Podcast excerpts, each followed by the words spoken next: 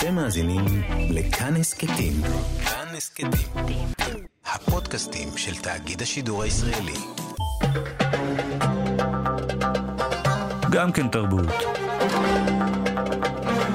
עם גואל פינטו.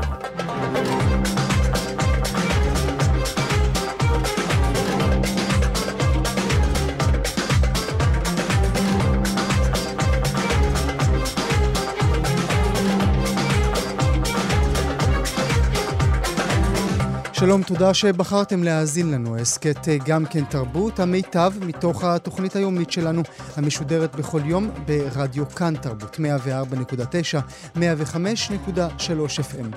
תהנו. גם כן תרבות, עם גואל פינטו. צום תשעה באב יצוין היום. מחוללי מילים של פוליטיקאים ואנשי ציבור ישטפו את הרשתות החברתיות, בטח בשעות הקרובות. ואלה שנדקרו, ואלה שנפצעו, ואלה שהוכו בהפגנה הלילה נגד השר לביטחון פנים אמיר אוחנה, ישמעו בטח מהם כי אנחנו עם אחד, וכי אהבת אה, חינם היא צו השעה. שלום לסופר מאיר שלו. שלום, בוקר טוב.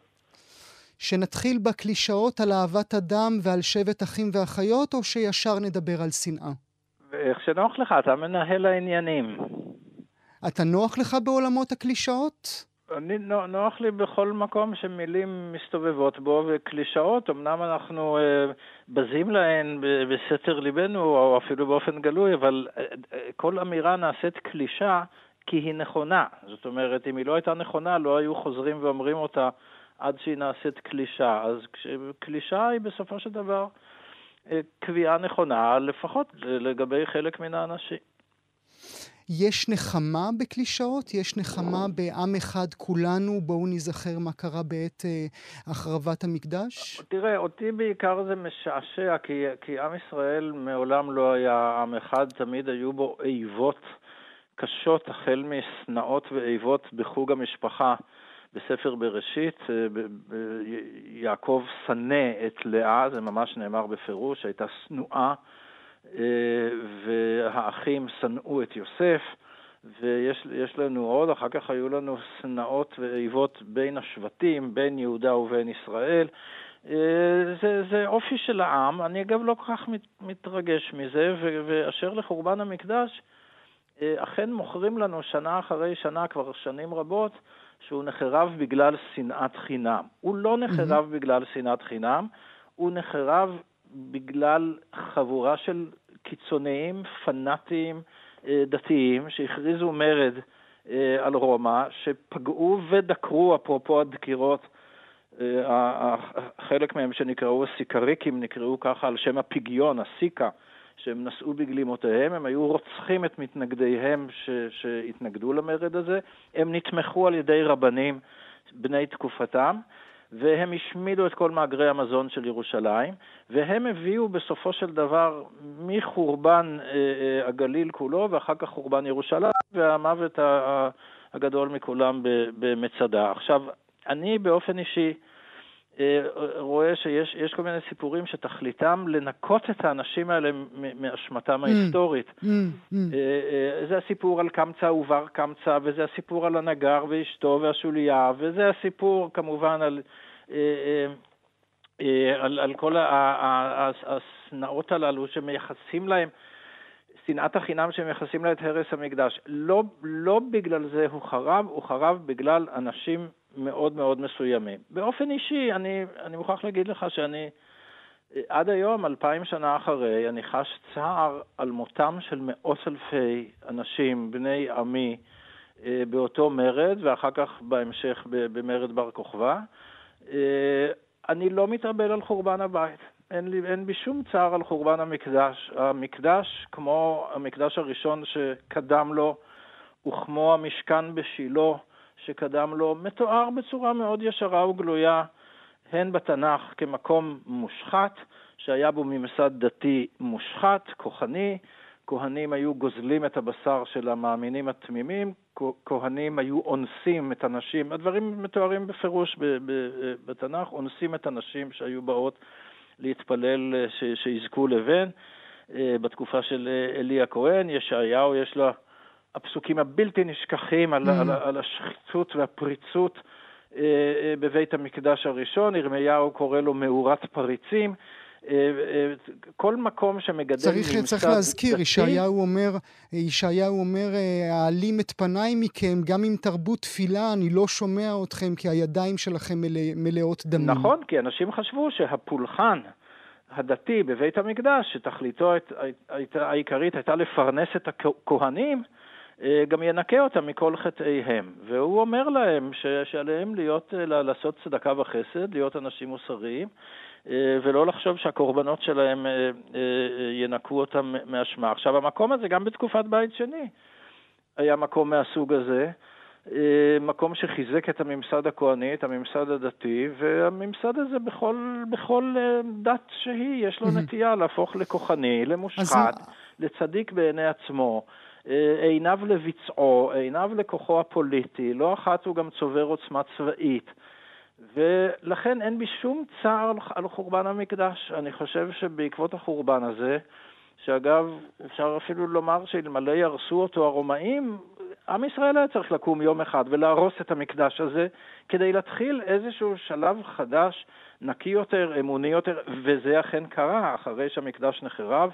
ויוחנן בן זכאי, שהוא מבחינתי היהודי הגדול ביותר אחרי משה רבנו, אה, אה, יוחנן בן זכאי החליט אז שהתפילות יחליפו את הקורבנות, בית הכנסת יחליף את, את המקדש, עברנו לטקסטים במקום לשחיטות, אלא שעכשיו אנחנו רואים, בעיקר מאז mm-hmm. הקמת המדינה, שוב התחזקותו של ממסד דתי, של מפלגות דתיות, כל התערובת של, של דת ושל פוליטיקה, של דת ושל צבא, של דת ושל עוצמה, היא טמאה בעיניי. אז מה אתה אומר כאשר אתה רואה הבוקר את התמונות מההפגנה אמש, אה, צעירים דקורים, אה, מוכים? אתה אומר לי, מה שהיה הוא שיהיה? אתה אומר לי, גואל, אל תתרגש, זה תמיד היה כאן? תשמע, במק... במקרה הזה אה, יש פה גם שר לביטחון פנים שמעודד את הדברים האלה בדרכו, כן? הוא, הוא, עצם העובדה שהוא מכריז על ה... מפגינים כאנרכיסטים, שזה כינוי שלילי, שהוא אומר שהם מפיצים מחלות, שזה בכלל לינגו אה, אה, אנטישמי. אה, שהוא מציג את השמאל בצורה כזאת, הצורה המבזה שבה ראש הממשלה מתייחס לשמאל, השמאלנים האלה, היא צורה שבסופו של דבר מכשירה בעיני חלקים מסוימים של הציבור את הדרך הזאת ש... שאפשר לפגוע פיזית, לרצוח, להרוג. אה, זה אגב מסורת ימנית ב- ב- ב- בישראל ובפלסטינה עוד לפני הקמת המדינה. אה, אה, מוכרת, זאת אומרת, לא בכדי רצח רבין בא מן הימין, כן? זה, זה, זה התנהלות, התנהלות ידועה. אבל זה הימין? שיש, אתה, שאתה, אתה, שאתה, אתה מרגיש, אתה תופס שהימין הוא רצחני, שהימין הוא מכה? אני לא אומר שהימין רצחני, אני מציין עובדה פשוטה, שהרציחות והאלימות הפיזית, הפוליטית ב- בישראל, באות בדרך כלל מהימין. אני לא יכול להכליל כאן הכללה גורפת של 100%, בוודאי יהיו פה ושם יוצאים מן הכלל, אבל הקו הכללי של הימין הוא קו אלים, יותר מהקו של השמאל. אתה יודע להסביר למה? אתה יודע לומר למה? בוודאי, כי, כי השמאל רואה, זאת הבחנה יפה שעשה בית מיכאל לא מזמן ב, ב, בעיתון, שהשמאל רואה במרכז את, את האדם, את האזרח, והימין רואה במרכז את המדינה. וברגע שהאדם אה, לא, לא נחשב, והמדינה, הארגון, אה, הוא, הוא זה שנחשב יותר, זו תפיסה פשיסטית. זהו הפשיזם בהתגלמותו. אז ערכו של, ערכם של חיים הולך ופוחת. אז נשאר משהו מההדר הבית"רי, הז'בוטינסקאי? תשמע, אני, באשר לז'בוטינסקי, אני מוכרח להגיד לך שאני מעריך אותו הרבה יותר כסופר וכמתרגם מאשר כפוליטיקאי. נגיד ככה, הוא באמת היה סופר גדול. אמ, אה, וההדר שלו, אני חושב שאם ז'בוטינסקי היה מופיע היום בציבור או ברחוב הישראלי, בסופו של דבר הם היו דוקרים גם אותו. משום שהוא באמת דיבר דברים שלא לא, לא מקובלים היום על, ה, על הימין בנוסח נתניהו, בנוסח אה, אמיר אוחנה, אה, אה, בנוסח מירי רגב.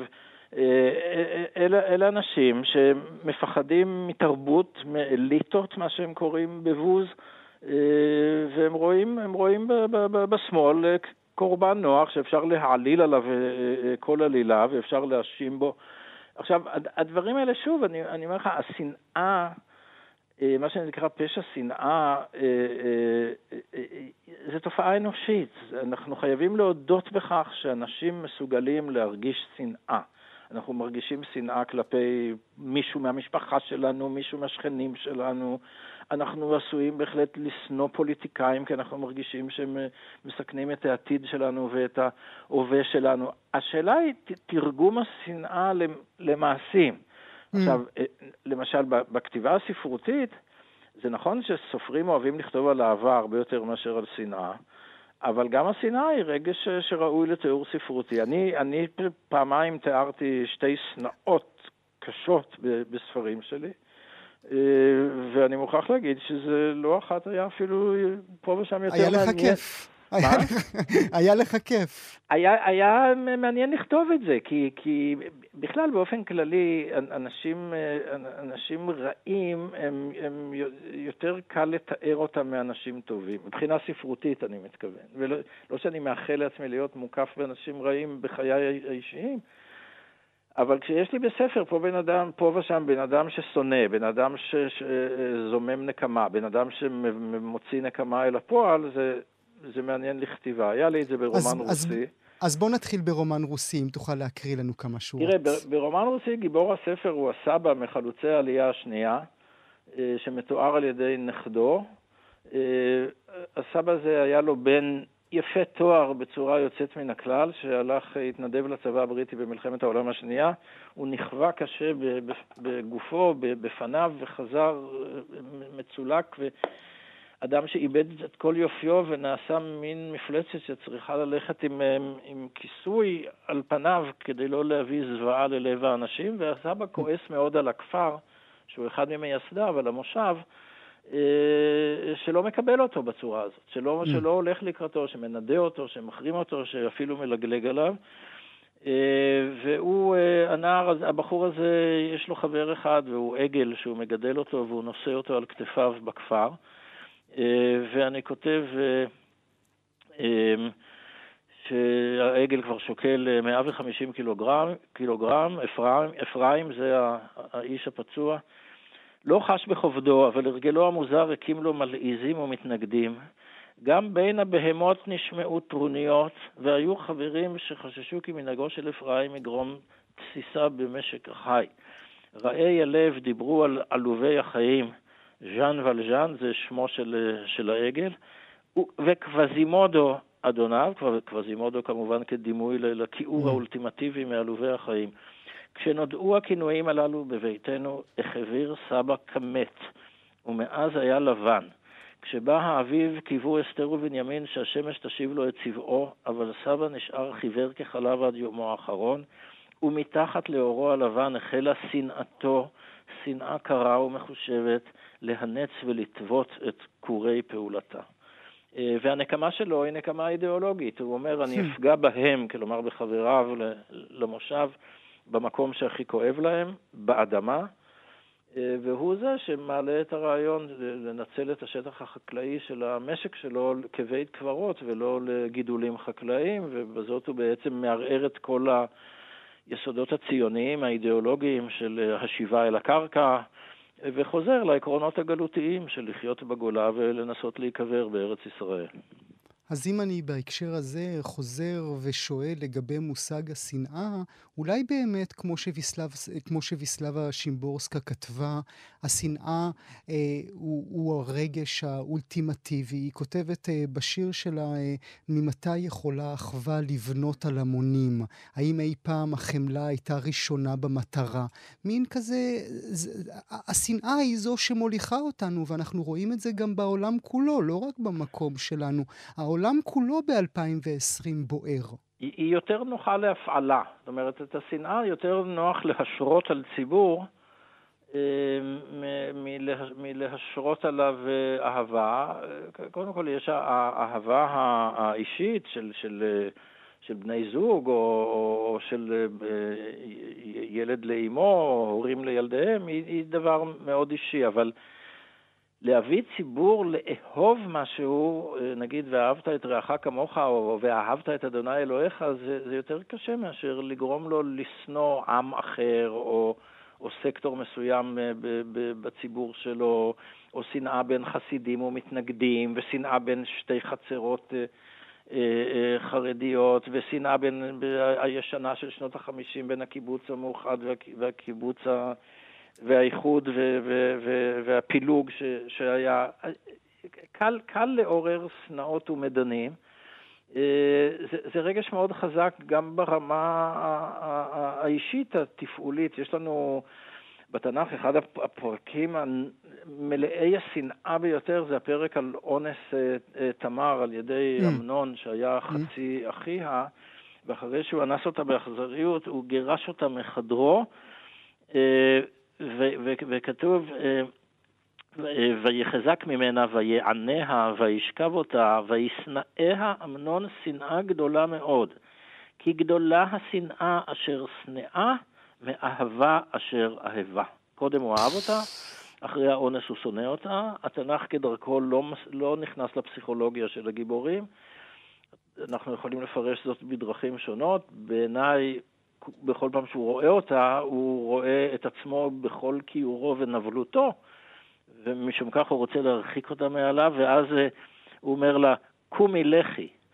ותאמר לו, על אודות הרעה הגדולה הזאת, מאחרת אשר עשית עמי לשלחני. זאת אומרת, זה עוד יותר גרוע מהאונס עצמו. Mm, mm. ויקרא את נערו משרתו ויאמר, שילחו נא את זאת מעלי החוצה ונעול הדלת אחריה. ואז, ששמע על זה אבשלום, שהיה אחיה גם מאותה אם וגם מאותו אב, נאמר, ולא דיבר אבשלום עם אמנון למרע ועד טוב, כי שנא אבשלום את אמנון על דבר אשר עינה את תמר אחותו, ולאחרי כמה שנים הוא רצח אותה.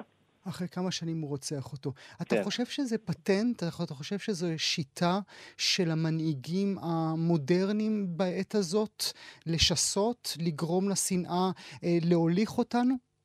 אצ- אצלנו אתה רואה את זה השכם והערב. מה זאת אומרת? זה, זה מדיניותו הקבועה של ראש הממשלה לעורר מדנים, שנאה, פילוג. אה, אה, איבה, החל מאיבה לערבים שנוהרים באוטובוסים וכלה לשמאלנים שממומנים על ידי כל מיני שונאי ישראל ברחבי העולם, כדבריו. אה, יש לו מונופול על אהבת המדינה, יש לו מונופול על אהבת העם, יש לו מונופול על, על מורשת, הוא בכלל לא מכיר בקשר שיש לרבים וטובים. אה, אה, הקשר ההדוק לארץ הזאת, לערכים של הארץ הזאת, אנשים שמשרתים את הארץ הזאת, שמשלמים את מיסיה, אזרחים טובים ותורמים, ובכלל אם נזכור את ההיסטוריה של, של הציונות, השמאל הוא זה שבנה את הארץ, והשמאל הוא זה שהקים את המדינה.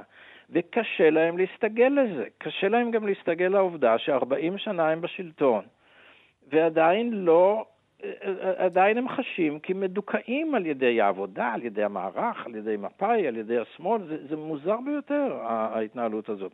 אתם בשלטון, תתחילו לשלוט. במקום ל- ל- להעליל עלילות על סקטורים אחרים, הייתי מצפה מבן אדם כמו ביבי, שסוף סוף יספח את השטחים. זאת האידיאולוגיה שלו. אבל הוא מפחד לעשות את זה. כשם, ש, כשם שגם ה, ה, ה, הימין גם לא היה חלק מה, מהכוח המרכזי של תנועת העבודה, של תנועת ההתיישבות, של ההגנה של, של הפלמ"ח. תמיד היו להם שני הארגונים הטרוריסטיים הקטנים שלהם, ותרמו כל אחד את, בדרכו להקמת המדינה הזאת, אבל קשה להם לסלוח לשמאל על כך שקיבוצניקים ומושבניקים הם אלה שקבעו את גבולות הארץ בסופו של דבר, ולא האידיאולוגיה של שתי גדות לירדן.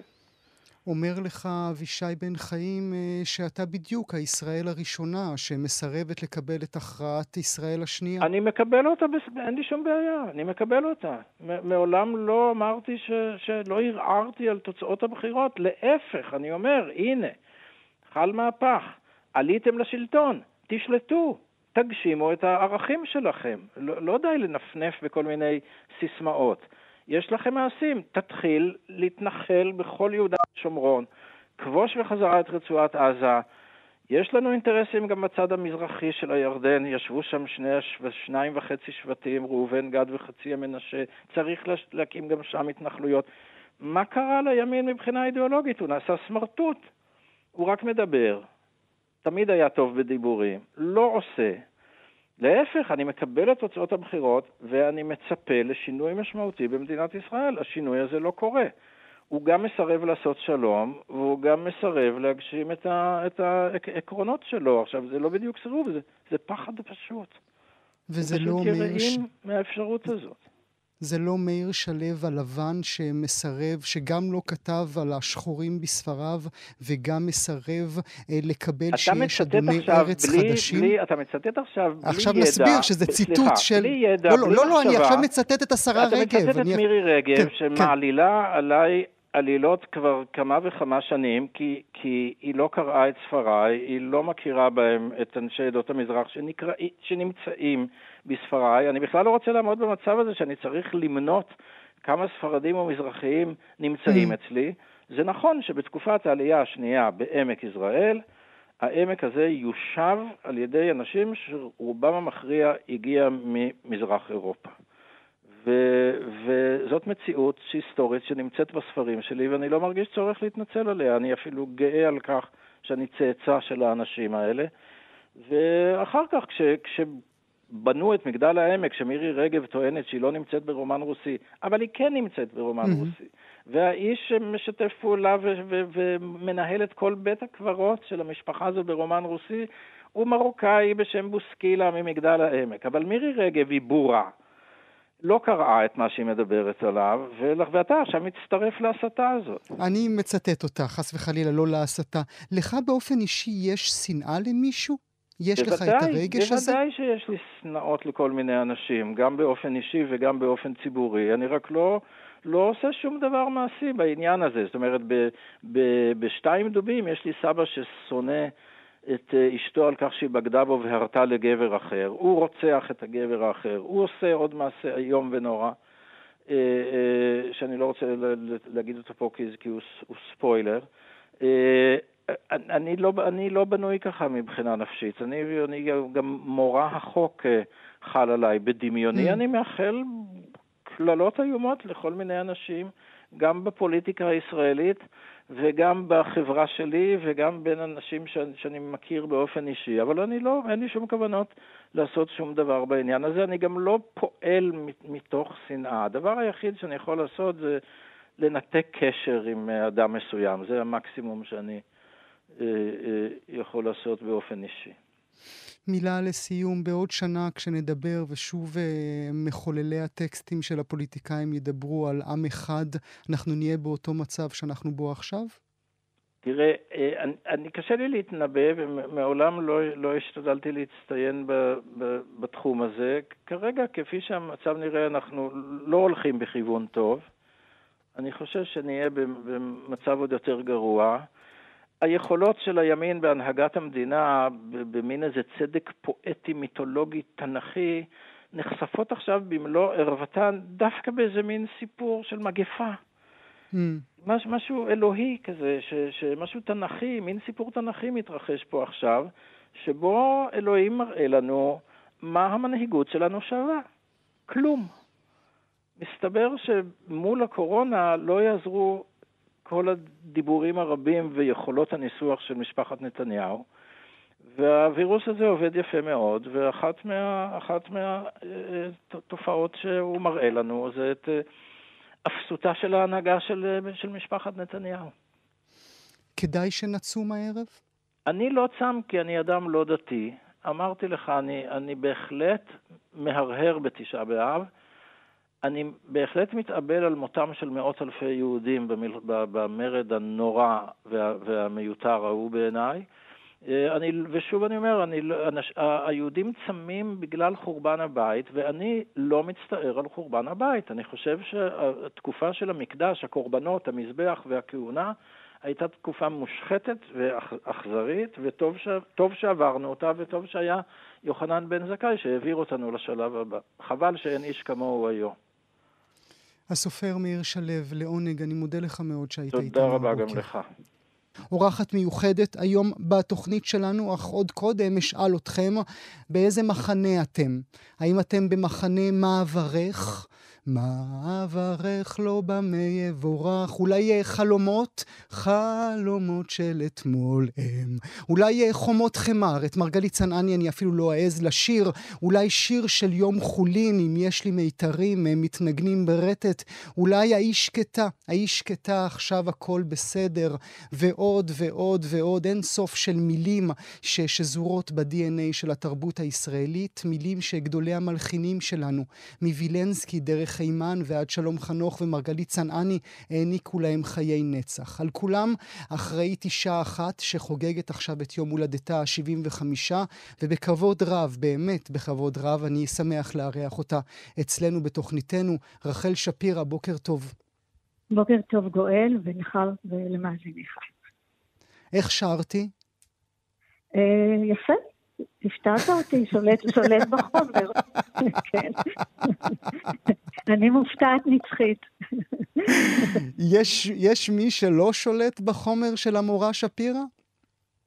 אה, אני מתארת לעצמי שאפשר למצוא פה ושם, אבל לשמחתי יש גם אה, אנשים שמכירים ואוהבים, אני מקווה. תיארת לעצמך שחגיגות ה-75 שלך יהיו חגיגות שבאמת התחושה היא שכולם נזכרים, כולם מצטטים, כולם מבינים שיש בינינו עדיין חיה משוררת גדולה. מה פתאום? מה פתאום? זה מוזר. קודם כל זה מוזר. וזה מתחיל להיות uh, קשה, אתה יודע, מין אלומה כזאת של uh, תשומת לב מרוכזת.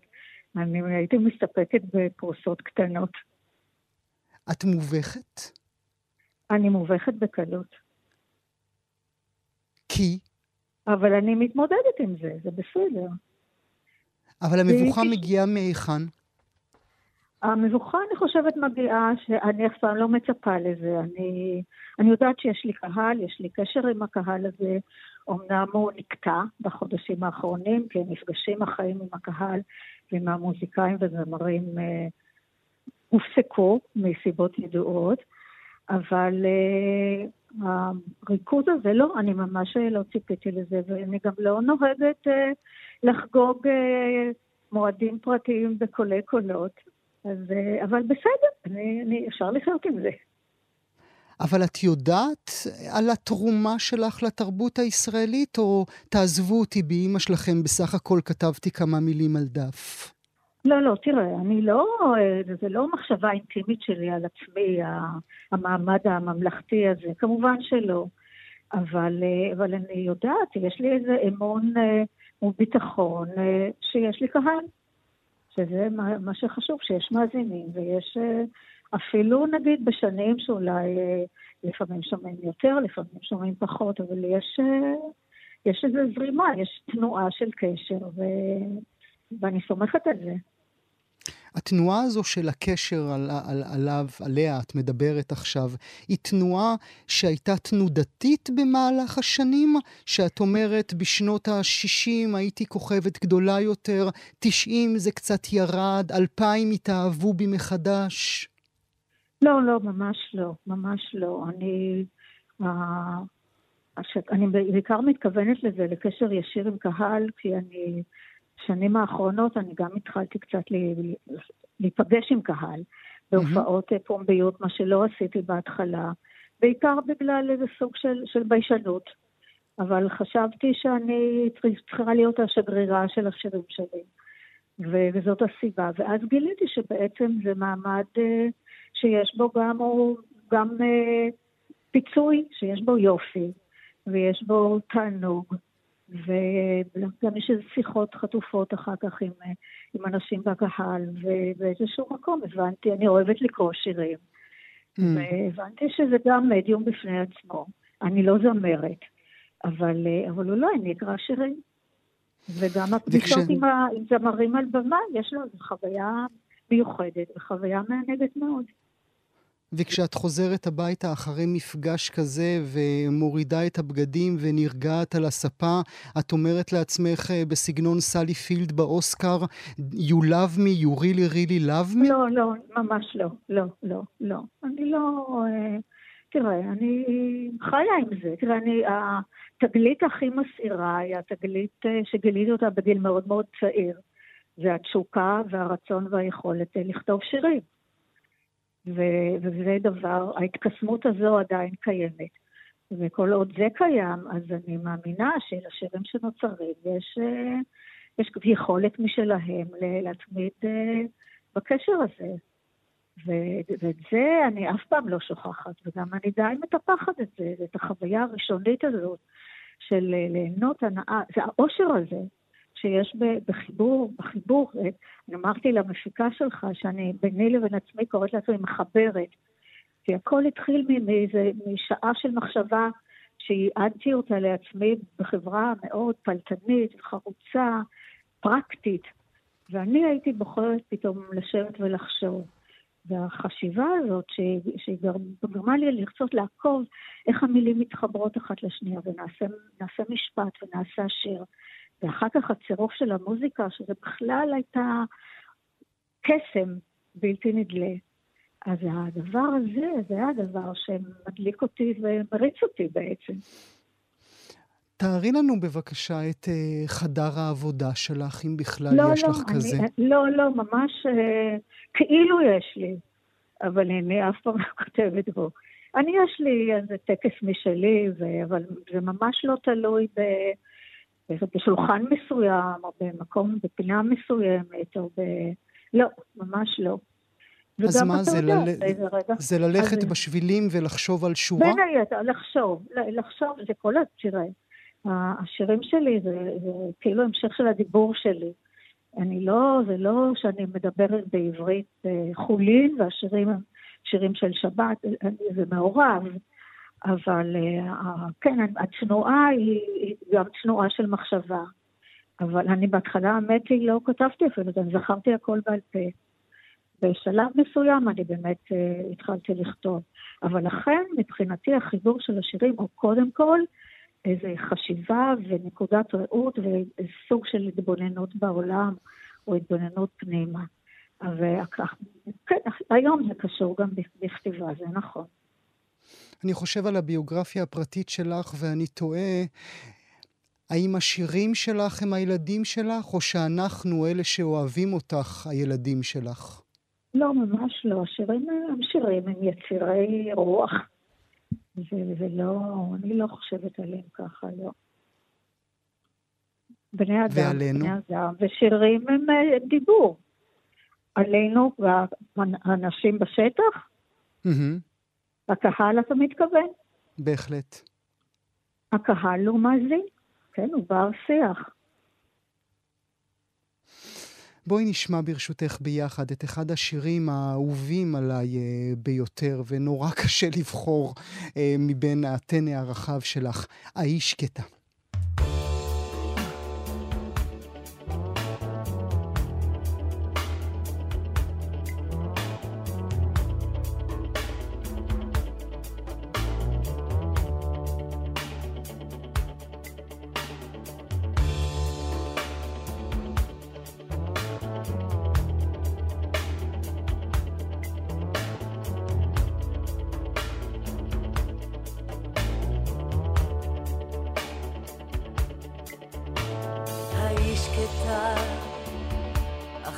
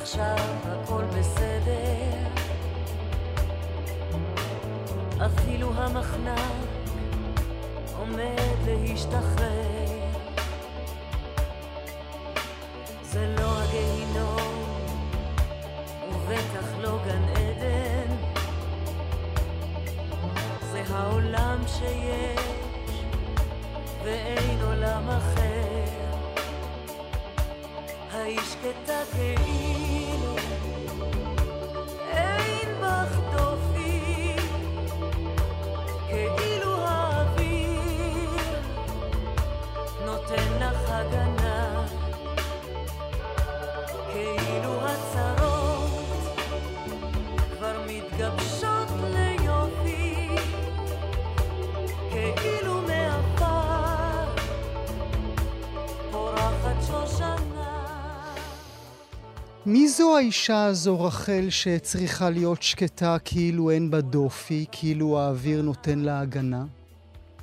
אה, זה שיר שיש בו קווים אה, ביוגרפיים מובהקים. בשורות מסוימות זה בולט יותר, אבל כמובן שזה קודם כל זה שיח פנימי, זה המנון אישי, אבל זה גם אה, פנייה ל... לא רק אל נשים אחיות, גם אל בני אדם אחרים, שאני מתארת לעצמי שהם שותפים לחוויה הזאת, והם גם יכולים לא שותפים לה, הם יכולים להבין אותה. מה זו החוויה הזאת? ויש בו, ויש בו גם, דרך אגב, גם בשיר הזה, איזה סוג של מוטו אמנותי שלי, שמתייחס ישירות לשירים שלי, חלקם הגדול, הוא לא מה שקוראים שירים מאוד שמחים, אה, נאמר אה, בלשון המעטה. וזה בגלל באמת הנטייה שלי, באמת כשאני כותבת, זה תמיד להתבונן בפינות האלה, של הקושי, של החרדה, של המשבר. אבל יש לי מחשבה שאולי דווקא הדרך להתמודד עם זה, או להתייחס לזה, זה דווקא דרך היצירה האמנותית, ולברוא יופי מתוך הקושי הזה. אז אה, זה אולי מסביר באמת את ה... למה אין יותר עניצות, נגיד, בחלק ניכר מהשירים, לא בכולם. אבל הפקודה הזו, אם כך נקרא את השיר, האיש שקטה... זה בקשה, זה הצעה, זה לא פקודה, זה הצעה בסדר. אז, אז כן. ההצעה הזו היא הצעה כן. שבאה מן החוץ, שבאה מן החברה, שבאה מן האימא, לא, לא, או שבאה לא, לא. מקול לא. פנימי שאומר, תעמדי פנימי, בצד ותהיי בשקט? לא, זה, להיות בשקט זה לא לעמוד בצד. להיות, להיות בשקט זה לא להיות, להיות פחות מבוהל. לא, לא, לא, זה ממש, mm, אה, mm. זה בהחלט שיח פנימי, זה שיח שכבר, אה, שכבר יודע שזה, שזה יסתדר, שאפשר לחיות עם זה ואפשר לחיות עם משבר, ואפשר כן להתעמת עם זה ולעבור הלאה. וזה עוזר? זה משחרר? זה טיפול פסיכולוגי? זה מאוד עוזר. לא, זה לא טיפול. אני, תראה, הרבה פעמים שואלים אותי, כי אני יודעת שהם משתמשים ב... משפטים ישרים שלי לצרכים טיפוליים, וזה בסדר גמור, אבל אף פעם אני, כשאני כותבת, אני לא מייעדת אה, שיר לתכלית פרקטית, אין לו ייעוד. אבל אם זה קורה... לא, שאלתי עלייך, האם, שאלתי כן. עלייך, האם אותך לא, זה, זה יצירה, מעביר? זה לא, לא זה, זה, זה יצירה, יצירה משחררת. היצירה מתקנת, אני מניחה. כן. יצירה היא חוויה גדולה, גואל. אנחנו כבר שומעים עכשיו ברקע את אילנית עם אה, שיר של יום חולין, השיר המשודר ביותר ב-20 השנים האחרונות. זה בטח היה, הייתה עבורך הפתעה מטורפת. מאוד, כן, כן, נכון, כן. את מבינה למה הוא מושמע, מה, המושמע ביותר ב-20 השנים האחרונות? לא ממש, אבל אני, אני לא כל כך אה, מתעמקת בזה. זאת אומרת, אני מקבלת את זה באהבה גדולה, אבל אני לא כל כך עוקבת אחרי סטטיסטיקות. אבל אני חושבת שאולי מה שיש פה, יש פה, אני חושבת שהוא אחד השירים הדי בודדים שלי, שאפשר לנגן אותם גם ביום הזיכרון וגם בט"ו באב. ובכך הוא, לא, באמת. אתה, הצחקת אותך? וזה פותח אה, לשיר כזה, זה באמת מרחב אה, מאוד גדול של, אה, של השתלבות בחיים של אנשים וגם בחיים קולקטיביים. אבל אולי אני טועה, אתה יודע. מעניין, זו שאלה שבאמת צריך לטעות בה, אם בכלל יש עליה תשובה, למה שיר לא, ולמה אני, בתקופה אני, כל כך נכון, מסוימת. נכון, אני, אני חושבת שאין תשובה אחת, ו, וגם לא חייבים להיות עקביים. אני חושב על השירים שלך, ובאמת אין סוף אה, שירים, וכולם חלק מרכזי מהחיים שלנו. את היית מגדירה אותם בתור השירים של פעם? את מסוגלת לכתוב היום מילים לסטטיק ובן אל? תראה, אני לא יודעת, כי לא ניסיתי את זה, אבל אה, תראה, לא כולם חייבים לכתוב עם כולם, זה לא... אה, אני מקבלת את זה שאני, שיש ז'אנרים שהם יותר קרובים אליי במהותם. השיר הלירי, השיר הפיוטי, הבלדה, ואני לא, למרות שכתבתי קצת פופ וקצת רוק, ו... זאת אומרת, אני, יש לי, אני חושבת שיש לי יכולת כזאת. אני צריכה לשאול את עצמי אם אני באמת רוצה לעשות את זה, ואם באמת זה כל כך uh, מוצלח. אבל אני, מה שלמדתי, שמפגשים עם אנשים ש, שיש להם סגנון אה, שהוא לא כל כך מקביל לסגנון שלי, דווקא מוציא מכל המעורבים בדבר יצירות אה, בלתי צפויות. ואולי הדוגמה הטובה ביותר למה שאת אומרת עכשיו זה חומות חימר של אה, מרגלית צנני, שפתאום גילה אה, רחל שפירא אחרת לגמרי. אז, אז אה, פה יש באמת משהו מעניין. תראה, השיר, הביטוי הזה, חומות חימר וההוויה של השיר הזה, הייתה אצלי כתובה למחצה, ולפחות רעיונית הייתה אצלי הרבה זמן. כשפגשתי את מרגלית, ידעתי שזה הרגע, אה, הרגע אה, לבצע את זה, להוציא את זה לאור. אבל המעמד הזה של האישה הזאת בחומות חמר, הוא ישנו גם בשירים אחרים שלי, בסגנון מוזיקלי אחר אולי, ואולי בביצועים פחות אנרגטיים, אה, כמו הביצוע, והחזקים האלה, עוצמתיים האלה, כמו הביצוע של, של מרגלית. ללא ספק, המפגש הזה, גם שלי ומרגלית, עם העיבוד של ירוסלב, הוא יצר את, ואני אני רוצה להזכיר גם את המוזיקאים שהיה לי, ועדיין יש לי מזל גדול, ענק, לעבוד עם הכישרונות, האנשים המחוננים האלה, הזמרים והזמרות המופלאים שמשתפים איתי פעולה. וזה, אני חושבת, אולי, לקסם אין, לא צריך לפענח אותו. אולי, אולי במקרה הזה של חומות את... חימר, אולי במקרה כן. של חומות חימר כן אפשר לפחות לגעת טיפה בסיבה למונומנטליות של השיר הזה והביצוע, וזה באמת המפגש האמיתי בין מזרח ומערב, לא בכאילו, לא כמעט, לא ליד, אלא הדבר האמיתי. אה, אולי, אבל אה, אולי, בסדר. אבל אני חושבת שזה קודם כל מפגש של יוצרים. והמזרח ומערב זה חלק מזה. אבל מפגש של מסורות מוזיקליות אולי, של מסורות אה, בכתיבה, אבל uh, הקשר שלי עם מרגלית היה מאוד מיידי. מאוד איך את היום... זה, זה ביצוע נהדר. איך את חיה כן. היום אה, בראי, בראי ה... ההפגנות הרבות ברחבי הארץ, זה משהו שגורם לך לשבת אל השולחן ולכתוב?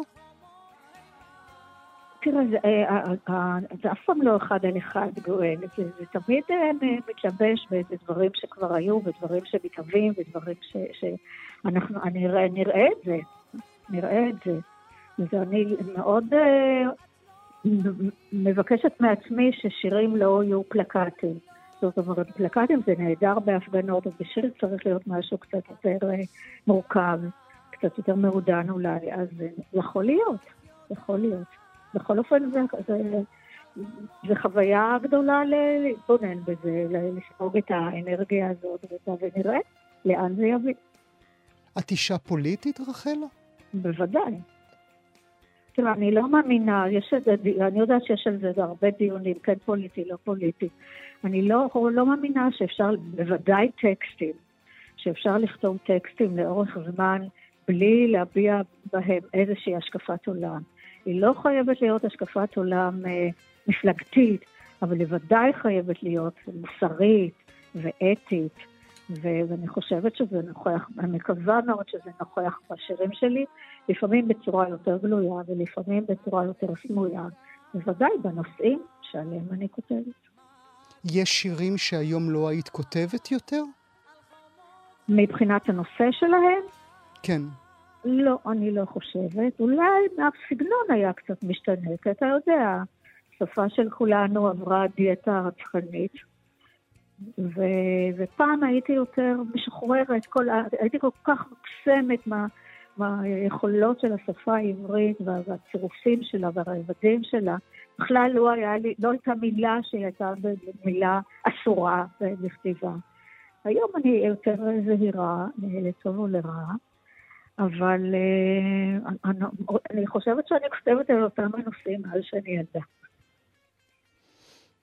יותר. כן, יותר אני מאז שהיית ילדה? לא, אני חושבת שזה, זה, אם אני נזכרת, בה, אפילו בטקסטים הראשוניים האלה, מה, כן, יש, זה, זה, זה, יש קשר הדוק. מה שעניין אותי והכאיב לי ועצבן אותי, זה, זה די דומה. כמובן, זה עבר, הרי שיוף וליטוש, אבל, אבל זה די דומה. והיית כותבת התשתית היום... התשתית ישנה, כן. והיית, והיית כותבת היום אה, שיר אה, שמדבר, כמו שכתבת בעבר, על אה, היופי שבשומרון? אני לא, לא כתבתי אף פעם על היופי שבשומרון. נופי השומרון. השומרון יפה, קודם כל אני לא באמת מכירה. אני כותבת, הנופים שאני כותבת עליהם הם, אה, הם נופים של, של יל, מחוז ילדותי, שאני מכירה אותם היטב, או שהם משלים מארצות אחרות, שהתיאור החיצוני הוא, הוא, הוא משל לתמיד למה שקורה בבית. אפילו mm. כשכתבתי על נפאל, שזה תיאור פנטסטי, אקזוטי, אבל uh, אני, המשל שלו זה משל uh, עלינו. אבל מה, מה, שכזה, מה שקרה למשל בנפאל זה מה שקורה לפעמים בשירים, שאולי היופי של התיאור, אני התאהבתי ב, ב, ביכולת לתאר. ולכן אני דקדקתי בפרטים ובמקצב, וזה באמת, ואז אולי באמת הכוונה הרעיונית קצת טושטשה. והנה אנחנו שומעים עכשיו את הביצוע היפהפה של גלי. אנחנו נסיים את השיחה הזו ברשותך, רחל, עם שאלה שביקשה ממני אה, מאיה סלע, אשת התרבות שלנו, אשת הספרות שלנו, שביקשה ממני כן. לשאול אותך, מי הם אנשי הגשם? אני לא עונה על זה. אני לא עונה על זה. קודם כל, אה, אני באמת, זה נראה לי נורא מוזר, כי לי זה נראה שיר מאוד שקוף. אבל השאלה הזאת, כיוון שהיא חוזרת ונשנית, היא כבר הפכה לחלק מהמרקם של השיר, ואני יודעת מי אנשי הגשם, במקרה הזה. יש שירים שמתבהרים לי במשך השנים, אבל פה אני יודעת. אבל אני לא, החלטתי לא לענות על זה. רחל שפירא, מזל טוב שיהיה לך. תודה רבה, תודה, גואל. תודה רבה שהיית איתנו, תודה על השיחה הזאת. תודה, ולכל המברכים כמובן. תודה, תודה לך.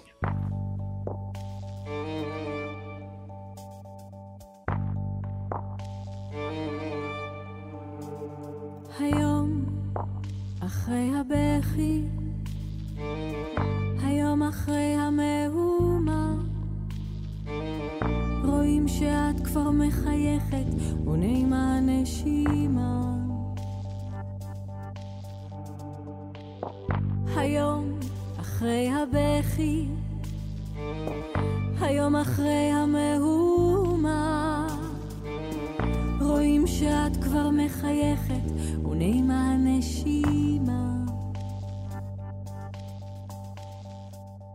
וקרן אור פתאום בוקעת, והחלון שלך שקוף, וגם ציפור קטנה יודעת איך לעוף, איך לעוף.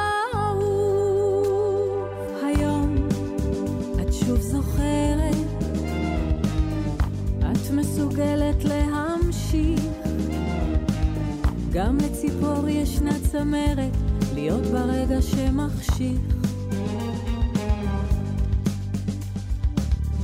את שמה לב, את מחייכת, והעולם פתאום נפתח, והוא לא זר לך, את שייכת, מה שקורה נוגע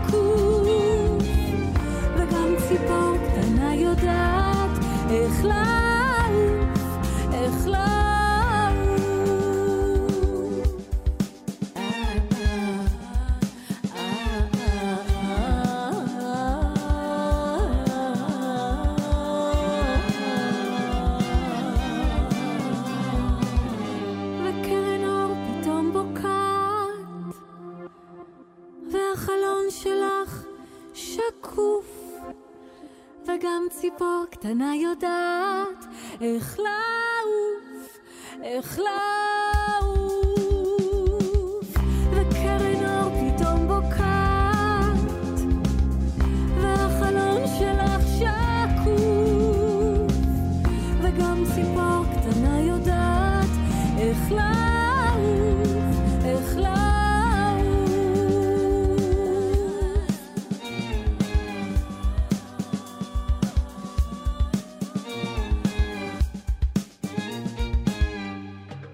הגיעה לסיומה תוכנית נוספת של גם כן תרבות. כרגיל, אנחנו שולחים אתכם לעמוד הפודקאסטים שלנו, עמוד ההסכתים, בכתובת כאן.org.il/פודקאסט, שיהיה לכם מה להאזין. תודה שהייתם איתנו.